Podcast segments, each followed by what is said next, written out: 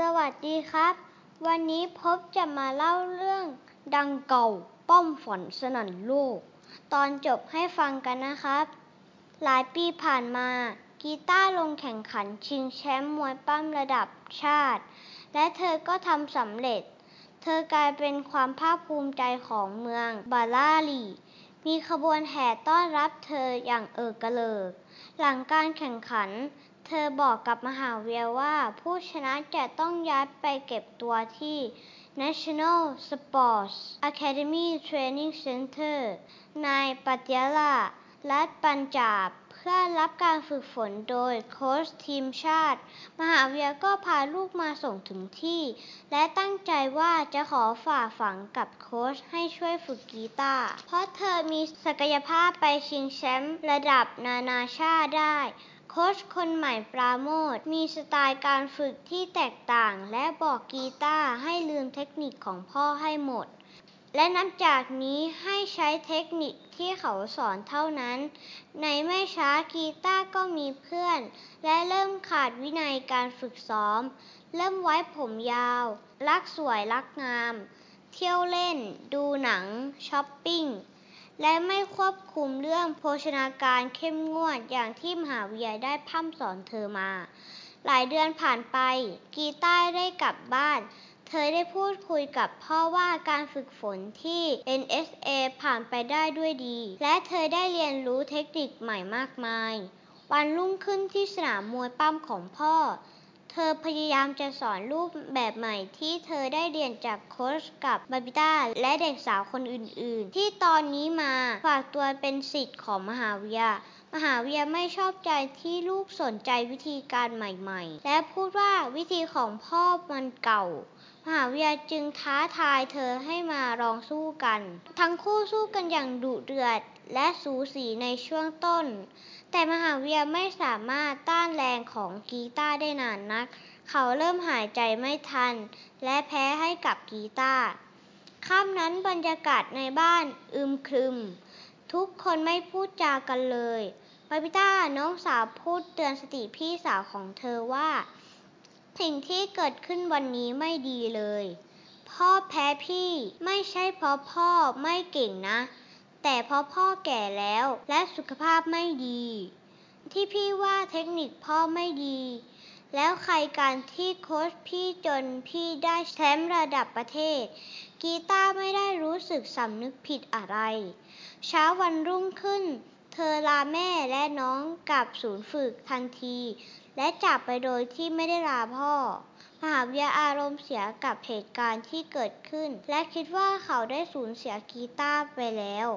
ไม่นานนัก บาบิต้าได้ลงแข่งขันชิงแชมป์ระดับประเทศได้สำเร็จและได้เหรียญรางวัลมาให้พ่ออีกเหรียญ เดินตามรอยพี่กีตาร์มหาวิทยาก็คิดว่าตัวเองจะกลายเป็นคนแก่ที่ไม่มีประโยชน์อีกครั้ง เพราะรู้ว่าลูกสาวคนรองต้องมารายงานตัวที่ศูนย์ฝึกที่เดียวกันกีตาเองได้ลงแข่งขันรายการระดับนานาชาติที่ประเทศออสเตรเลีย เธอแพ้ตกรอบแรก เธอไม่ได้รู้ร้อนรู้หนาวอะไร เพราะคิดว่าแพ้แค่ครั้งเดียวไม่เป็นไร ไว้แก้ตัวใหม่ บาบิต้าบอกกับกีตาว่า ฉันยังจำได้ครั้งแรกที่พี่แพ้ พี่นอนไม่หลับด้วยซ้ำ แต่นี่พี่ไม่รู้สึกอะไรเลยกีตายังคงพ่ายแพ้ตกรอบแรกอย่างต่อเนื่อง เธอเริ่มท้อแท้และเริ่มขาดความมั่นใจ บาบิต้าจึงบอกให้เธอโทรหาพ่อ กีตาทำตามที่น้องบอก เธอร้องไห้หนักมากทางโทรศัพท์ มหาวิทยาให้อาภัยเธอ กีตากลับมาตัดผมทรงเดิม และเริ่มกลับมามีวินัยการซ้อมเข้มงวดเหมือนสมัยที่พ่อฝึกเธออีกครั้ง โค้ชปาโมทย์บอกเธอว่ารุ่นน้ำหนัก 55 กิโลกรัม เธอน่าจะรู้ตัวได้แล้วว่าไปไม่รอด จึงจับเธอเข้าโปรแกรมลดน้ำหนักเพื่อลงแข่งในรุ่นน้ำหนัก 51 กิโลกรัมมหาวิทยาเมื่อทราบเรื่อง จึงรีบเดินทางมาที่ปัตยาลามาเช่าห้องอยู่ใกล้ๆ NSA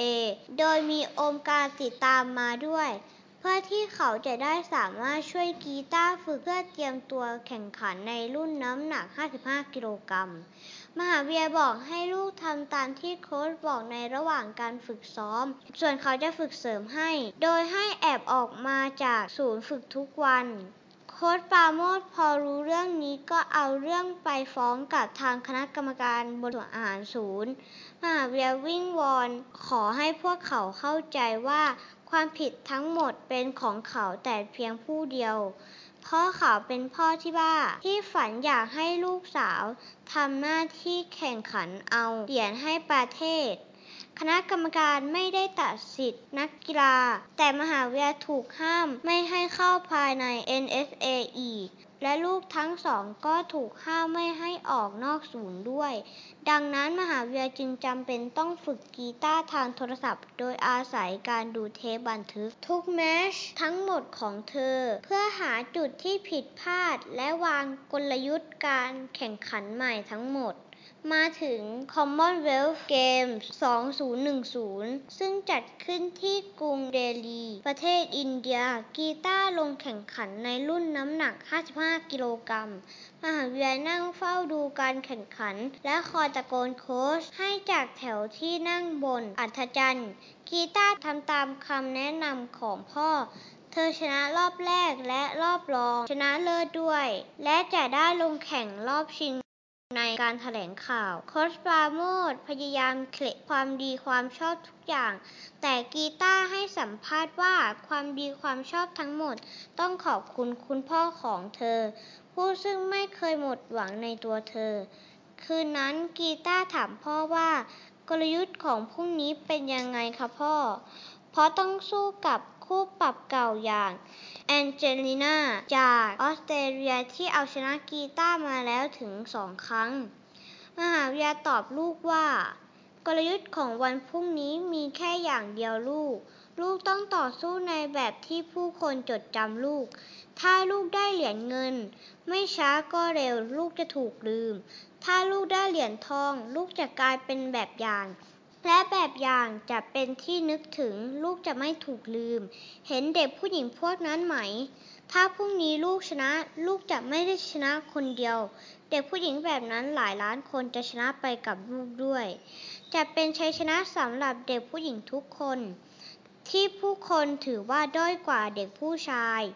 ถูกบังคับให้ทำงานบ้าน แต่งงานไปเพื่อแค่เลี้ยงลูกการแข่งขันพรุ่งนี้สำคัญที่สุด เพราะพรุ่งนี้ลูกจะไม่ได้ต่อสู้แค่ชาวออสเตรเลียคนนั้น แต่ต่อสู้กับผู้คนทั้งหมดที่ดูถูกเด็กผู้หญิง เดลีปี 2010 เช้านั้นมีผู้คนมากมายมาชมการแข่งขันติดขอบสนาม โค้ชปราโมทที่โกรธมากเพราะกีตาร์หักหน้าเขาต่อหน้าสื่อเมื่อวาน จึงวางอุบายหลอกมหาวิทยาไปขังไว้ในห้องเก็บของ ไม่สามารถนั่งชมการแข่งขันได้ กีตาร์เมื่อไม่เห็นพ่อก็พยายามชะเง้อมองหาอยู่เรื่อยโอมกาก็ส่งสัญญาณว่า ลุงมากับพี่นะ เดี๋ยวมาไม่ต้องกังวล จนเริ่มแข่งขันก็แล้ว มหาวิทยก็ยังไม่มาที่อัศจรรย์ถึงตรงนี้กีตาร์เริ่มเสียสมาธิ และเริ่มลุ้นหนักมากว่าจะชนะโดยไม่มีพ่อได้ไหม